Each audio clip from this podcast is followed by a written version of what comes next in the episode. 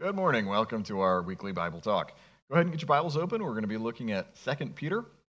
Uh, it was a couple of weeks ago that we began our study of 2 Peter. Just to quickly remind you of a little bit of the context, this book is written by the Peter that we encounter in the Gospels, uh, the same Peter that walked with Jesus, made the great confession in Matthew 16, uh, denied uh, Jesus three times uh, the night of the crucifixion. He's the Peter that cut the ear off of uh, Malchus's servant. Uh, th- this is the guy that writes Second Peter. Also, the author of First Peter. I do think that these books are both written by the same guy. There is this idea out there that Peter didn't write Second Peter. I think that's kind of ridiculous nonsense, but it does exist, and you might encounter it from time to time in commentaries. Uh, two weeks ago, when we last studied 2 Peter, uh, we talked about the way in which we share the same kind of faith as the, pardon me, as the apostles, as uh, great missionaries, great heroes of the faith. While their faith might be stronger than ours, it's not of a different substance. And I realize that distinction might seem kind of insignificant, but it's actually not. If you get that your faith is of the same substance as, say, the Apostle Paul, the Apostle Peter, uh, Martin Luther, Jim Elliot, uh, what that means is that I can grow in my faith and perhaps one day uh, do some of these things that seem just totally radical and impossible right now. Uh, God can grow me, God can mature me. It's not as if these great heroes of the faith are made of a totally different substance. No, they're you know flesh and blood like we are. Like James 5 talks about Elijah. He's a man man with a nature like ours. And so, also, when you really get that, again, that, that gives you something to aspire to, to pursue. That, yes, I might not be ready now to uh, be a missionary to the uh, Indians in the jungles or something like that, but over time, God can grow me, mature me, and God can do through me uh, great uh, things. Not at all due to me, but due to the power of His Word and Spirit. That was kind of the big theme that we talked about a couple of weeks ago. We're going to pick up today in verse 2, but before we do that, let's pray together. Pray with me. Lord, we thank you so much for your living word. We love your word, and we praise you so much for giving it to us. We don't deserve it. We deserve nothing but your wrath. But you have shown so much grace and mercy on us, and we thank you for the grace expressed in your word. Please open now our minds and our hearts as we study together. Please give us conviction, illumination. Always give us grace to apply to our lives that we might be doers of your word, not hearers only. Through Jesus we pray. Amen. Let's pick up in verse 2. We're going to continue on with this introduction, and then we're going to get into the main part of the letter beginning in verse 3. But in verse 2, Peter writes, May grace and peace be multiplied to you in the knowledge of God and of Jesus our Lord and pause there for a second. You might think that this is just one of those sort of perfunctory introductions that most of the epistles have. And, and most of the epistles in the New Testament start this way grace and peace to you, or grace and mercy to you, or the, you know, that sort of thing, through our Lord Jesus Christ. And it's so easy to just kind of skim over that and not really ponder what it means. But I want to pause here and ponder what is Peter really saying to us here in verse 2? Uh, verse 2, verse uh, the, the first word, may. Clearly, this is sort of a wish, more than a wish. You know, when we talk about wishes and whatnot in a Christian perspective. We're really talking about prayers. Uh, God is the one who controls all things, not a sparrow falls to the ground apart from the will of your Father in heaven. Therefore, when we're saying, may this or that happen, we're really implying, may God do this or that. Um, I'm basically praying that this or that would happen. What then do you think he means when he says, grace and peace be multiplied to you? Well, grace and peace are two uh, different gifts that come from God. And I want to ponder what those mean just for a second.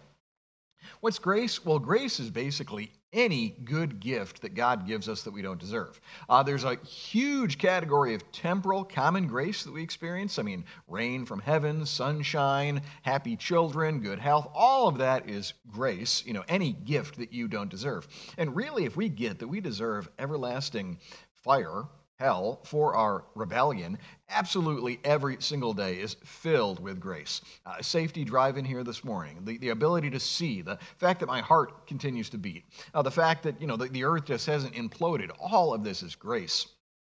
And again, when you get that, that can give you so much reason to be thankful, to give God praise, uh, to, to even have a positive outlook. Yeah, my day might be rough. You know, maybe I got a headache, maybe I didn't sleep great last night, and, you know, I'm not getting along with my kids or something like that. And yet, still, I've got a thousand and one different gifts of grace. And if I count those blessings, that can increase my gratitude and, and even my, change my, my disposition, my outlook on life. I can go from being kind of dour and sour to being far more optimistic and joyful.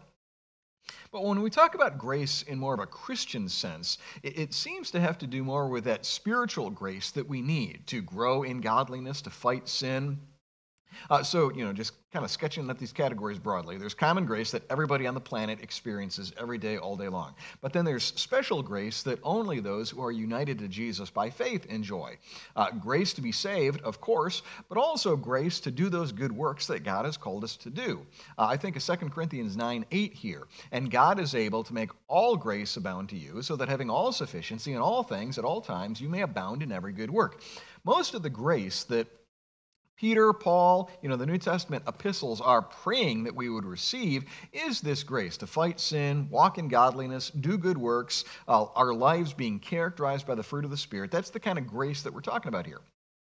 And you think about it, that is, for all of us, our greatest need. Our greatest need is not more money, you know, don't think, you know, if we just had more money, I'd be happy. Uh, don't think my greatest need is a new car or a new house or, or even better health. I mean, we appreciate good health, but my greatest need is to have this spiritual grace from God. Initially, to be saved and reconciled to God through Jesus. And if you haven't yet experienced that, I beg you to come to Jesus today. But after that, again, grace to put my sins to death, grace to have a good attitude when I'm frustrated, uh, grace to be patient with my family members. I mean, imagine if you had this kind of grace in your individual life, in your family, in your workplace, in your church. I mean, wouldn't life be a whole lot better?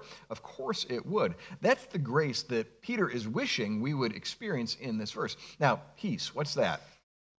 Uh, again, there are various sort of facets to this. Uh, initially, there's the peace with God that we have through our Lord Jesus. You know, you think of Romans 5 1. Having been justified by faith, we have peace with God. And again, if you've not yet come to Jesus, I'm going to sound like a broken record, but this is, you know, I do, I think, have an evangelist's heart. I want to see everybody saved, everybody trust in the Lord Jesus. And, and, until you put your hope in the Lord Jesus, you and God are not on good terms. God is your enemy. He's extraordinarily displeased with you because of your rebellion. Uh, you are God's enemy. You have rebelled God, basically shook your fist at him and told him to get out of my life. And yet, terms of peace are offered if you'll embrace the Lord Jesus. That's sort of the initial saving piece. But again, after that, there's all sorts of peace that we can enjoy in our Christian life. Paul talks about in Philippians, I think, the peace that passes understanding. Uh, you know, you can have a calmness in this present evil age. Uh, even though there are wars going on, even though your family might be in chaos, I mean, you might have financial challenges. I mean, there's all sorts of temptations and tribulations that we experience. Uh, nonetheless, you can have peace, uh, peace of mind. Yes, the world is fallen apart, uh, but my name is written in heaven, and because of that, I don't get uh, excessively worked up. Uh, yes, we might be in financial trouble, got a lot of debt, something like that, uh, but the Lord will provide all of my needs according to his riches and glory in Christ Jesus. Uh, so again, you can have this peace. And what I want you to notice about both of these, grace and peace, what does it say? They can be multiplied to you. They, they can increase. It's almost like a spectrum. Uh, both, you know, grace and peace, kind of low here down on the spectrum. Do I have much grace? Do I have much peace? Uh, well, not as much as I'd like. I'd like more grace to be patient with my kids, and I'd like far more peace of mind because my finances are, are not where they'd like to be. Realize those can, you can move up on the spectrum. You can increase these, and that's what Paul, or I'll probably say Paul many times. The, the, danger with Paul having written like more than half the New Testament. I, I think you were actually technically slightly less than half of the New Testament. But anyway, um, with Paul writing about half of the New Testament, it's so easy to just say Paul said this or that when it's actually somebody else. And if I say Paul when we're studying Peter, just you know kind of do the math in your head and know, know who I'm talking about. But the reason why Peter is praying that these things be multiplied is again because he can understand he understands that these things can be increased. And so also this is something that we should be longing for aspiring for uh, again more so than all that the world has to offer. Our world is offering us alternatives to grace and peace. Uh, sure you might struggle with impatience with your kids but what you really need uh, is uh, a good bit of alcohol. That'll solve your problems. Or what you really need is, uh, you know, to run off on your family and run run away with a beautiful, you know, the beautiful secretary or something like that. That's what'll really solve your problems. There are all these worldly, satanic lies out there, uh, but God is saying what you really need grace and peace. And I'm offering these to you, and they can be increased. You might not have the grace and peace today that you need or that, that you feel like you need, uh, but by the mercy of God, the grace of God, they, they can increase so that eventually you have greater grace to do those good works that God calls you to do, uh, to be patient with your kids or to be uh, faithful to your spouse, that sort of thing. But notice where Peter says these things come from. May grace and peace be multiplied to you in the knowledge of God and of Jesus our Lord. Now, real quick, you'll notice that knowledge is then branched off into two individuals. You got God and the Lord Jesus. Uh, all over the Bible, you have these places where God the Father and the Son are put in the same category. Uh, you would not say this about anybody else. You would never say, like, grace to you from God and from the angels. I mean, that, that's blasphemous. But the reason why you can put Jesus and the Father in the same category is because they are, at the end of the day, uh, two persons of the same God. I remind you, the Bible teaches what's called the Trinity. There is one God in whom are three persons Father, Son, Holy Spirit. The Father is not the Son, the Son is not the Father, the Father is not the Spirit, and, and so forth. And yet, together, they are the three persons who are the one God. Is that mind boggling? Uh, does what I just said seem kind of irrational? Uh, it does to us, but it isn't actually in the mind of God and in, the, and in reality. In reality, this is who God is, and it only seems to us to be contradictory because we are so finite and small and our minds are so puny. But again, coming back to this verse here, you see the way in which the grace and the mercy, the, the grace and the peace that we need, it's found in God the Father and God the Son, and in our relationship with Him. Now it says, in the knowledge of God and of Jesus our Lord. Now you've got to be careful when the Bible talks about the knowledge of God because it might not mean what you think it means. I remember very early on in my Christian life, uh, I thought the knowledge of God was basically learning more doctrinal facts. You know, if I can define omniscience, if I can define omnipotence, if I can define, uh, you know, these big theological terms, that's my knowledge of God, uh, and, you know, I'm, I'm, I'm all done realize the Bible's not talking that way at all. Is doctrine a part of knowledge of God? Of course, but it's far from the sum and substance of knowing God. Uh, it really is more like what John or what Jesus is talking about in John 17. Uh, this is eternal life, that they know you, the only true God, and Jesus Christ, whom you have sent. By the way, another passage putting the Father and the Son in the same category. But knowledge of God is this experiential thing, this personal thing, this relational thing. Uh, yes, again, good theology, doctrine is part of that, but it's, it's, it's really more like the foundation to have a relationship with God. You, you could think about it this way.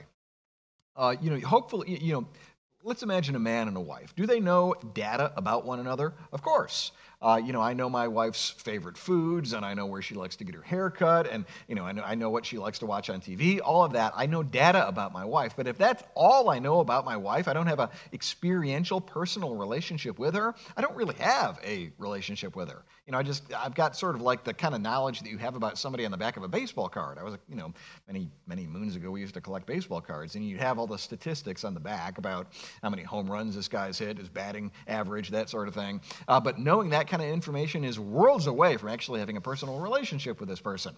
Uh, you know, there's a difference between me having the baseball card of uh, Darryl Strawberry and Darryl Strawberry in his relationship with his wife. And when the Bible talks about the knowledge of God, it's more like that husband wife relationship, not just having the data on the back of a baseball card. And again, early on in my Christian life, I kind of viewed it that way. If I can master the you know, doctrinal exam and uh, you know get all the get all the questions right on the theology test, uh, then I've got a knowledge of God. Now, again, that is so so minimal. It's so much more than that. The doctrine is a means of getting to know God, and and without that doctrine, you can't really know God. I mean, God is not this amorphous cloud up in the sky that you you don't know anything about. Of course, we need to know about the attributes of God, the works of God, about the Trinity, all of these things, and yet they're a means to relating to Him, to getting to know Him.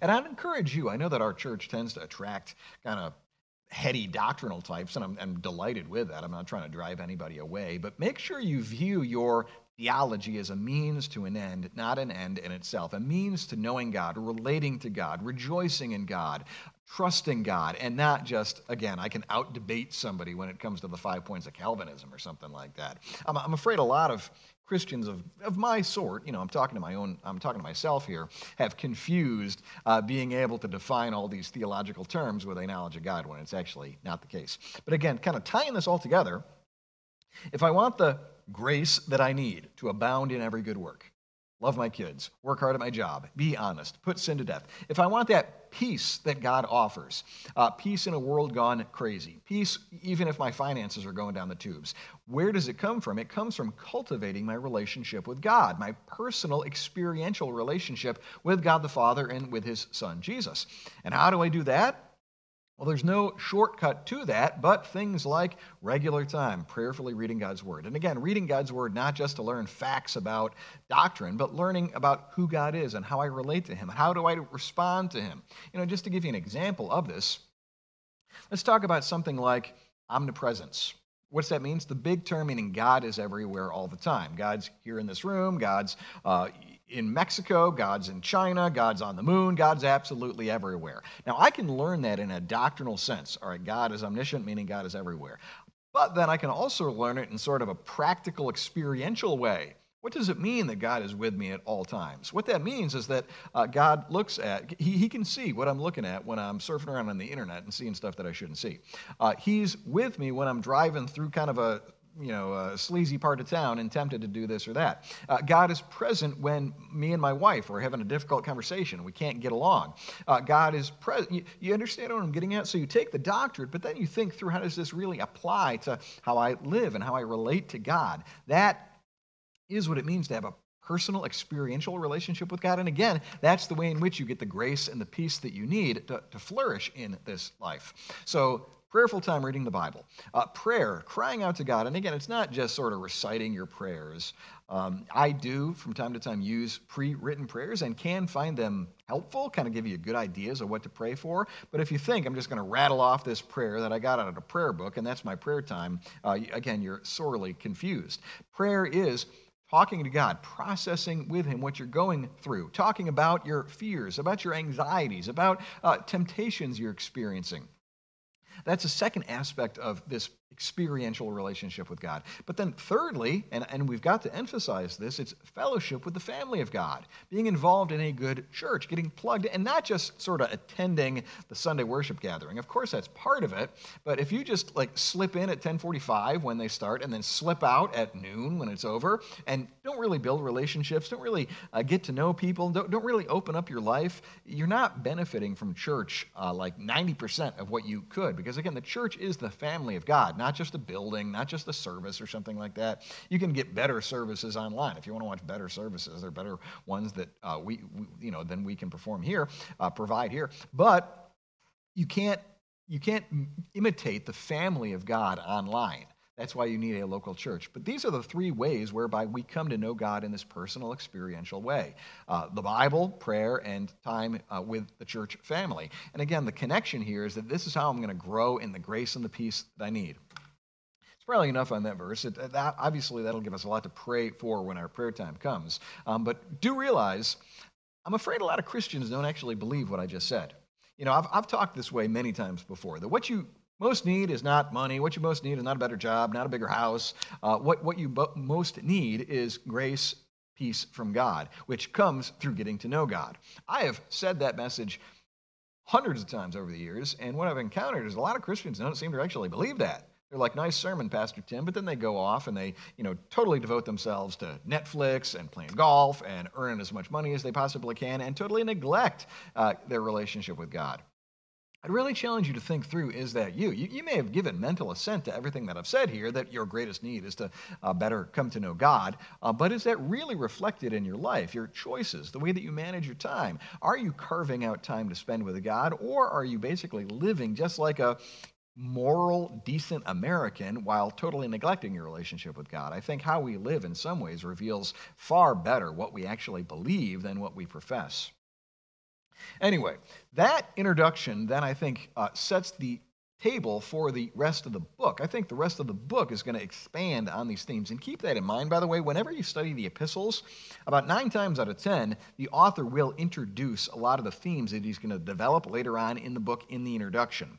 Uh, I think of Romans along these lines. We're studying Romans on our, in, our, in our Wednesday night Bible study, and so many of the themes that Romans expands on in chapters, you know, 1 through 16, he introduces in the first about uh, 16, 17 verses. So just kind of keep that principle in mind. But anyway, let's pick up in verse 3, see how far we can go. His divine power has granted us all things that pertain to life and godliness through the knowledge of him who called us to his own glory and excellence. Pause there. Uh, now, isn't verse 3 an amazing promise? His divine power. We're talking about the infinite power of God, the, the God who created this universe out of nothing. I mean, we cannot imagine anything more powerful than God. To just say, let there be a universe, and kaboom, a universe appears, you, how could you even imagine something with greater power? But that power has given us what? He's given us everything that pertains to life and godliness. Uh, you have potentially absolutely everything that you need. Uh, everything for life. What's that mean? I mean, what is life? Life is life. Life includes absolutely everything my relationships, how I'm going to manage my money, how I'm going to work my job, uh, trusting God for the future, raising my kids, cultivating my marriage. God has given us, by his infinite power, everything for life, and not only that, but also godliness. You want to grow in godliness? Uh, God is offering to give you everything that you need. Now, having said all of this, it does kind of point the finger at us. If we don't have what we think we need for life and godliness, the fault is not God's. We can't blame God. God, if you only gave me this or that, then my life would be better. Then my godliness would be better. Uh, no, He is offering to you absolutely everything that you need for both life and godliness. And the reason why we don't have it is because we're failing to take advantage of it. Uh, you know, we are in so many ways like Adam in the garden. We want to blame God for our problems. And do keep that principle in mind. Um, I think the Adam and Eve story is absolutely a, a literal historical uh, event that it took place in real time and space. And yet we can see so many of the, the tendencies repeated in us that when we get caught in sin, we want to blame God, blame other people. You know, it's this woman that you gave me. Uh, that's exactly who we are. And so, also, when we have problems in life and godliness, we want to blame somebody else. Uh, we want to blame, you know, our culture. We want to blame the internet. We want to blame our f- kids or family or whatnot. When in reality, God is offering everything that you need for life and godliness according to his infinite divine power. But again, where is this found? It's interesting. Here's another reiteration of that same theme uh, through the knowledge of Him. Again, that experiential personal relationship with God. I've said enough about that theme, so I won't repeat it again. Um, but everything you need comes in your relationship with God. Your most important need is to grow in your relationship with God. I don't know how else I can emphasize this more uh, emphatically, uh, but your greatest need is to either come to know God in the first place through trusting in Jesus or growing in that relationship with God. And therein you'll find absolutely everything you need all the problems you're encountering uh, will be gradually solved as you cultivate your relationship with God. Uh, he'll guide you, He'll help you figure out what you need to do, He'll motivate you to work hard. You know, let's say, you, you might be sitting there thinking, okay, my problem right now is that my car is a piece of junk and I can't get it to run. Um, how is growing in my relationship with God going to somehow relate to that? Well, here's how it relates.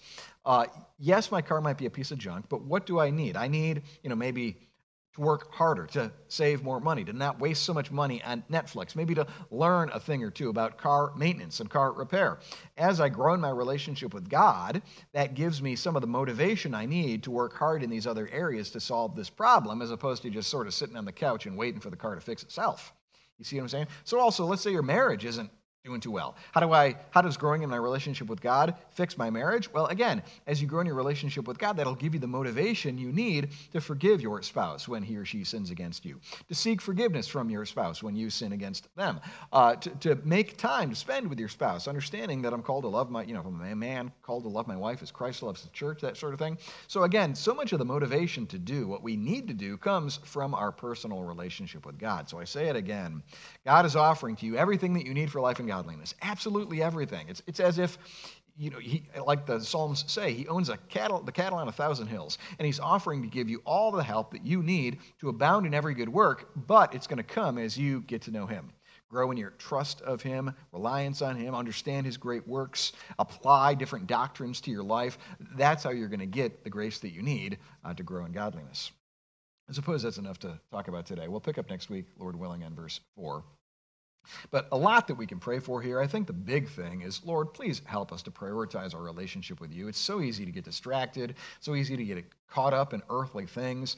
Lord, help me to prioritize time in your word, time in prayer, fellowship with the local church, because those are really the only means that I have to grow in my relationship with God, which at the end of the day is my greatest need and will improve all of my problems. Let me pray to this end and we'll be done. Let's pray. Oh God in heaven, thank you so much that grace and peace are found in you, uh, that we can grow in our experience of grace and peace. Thank you for the way that according to your divine power, you've given us everything that we need for life and godliness. And yet, Lord, all these things come through cultivating our relationship with you. So help us, Lord. Convict us of our sin, our neglect. Give us repentance. Help us to prioritize on a daily basis time in your word, time in prayer. Help us to make a, attending and more than attending, really fellowship and involvement with a good local church a priority. And then work, Lord, through these means that we might get to know you more, trust you more, love you more, um, and then enjoy the grace and the peace that you offer. It's through Jesus we pray. Amen. Thanks so much for tuning in. Have a great day.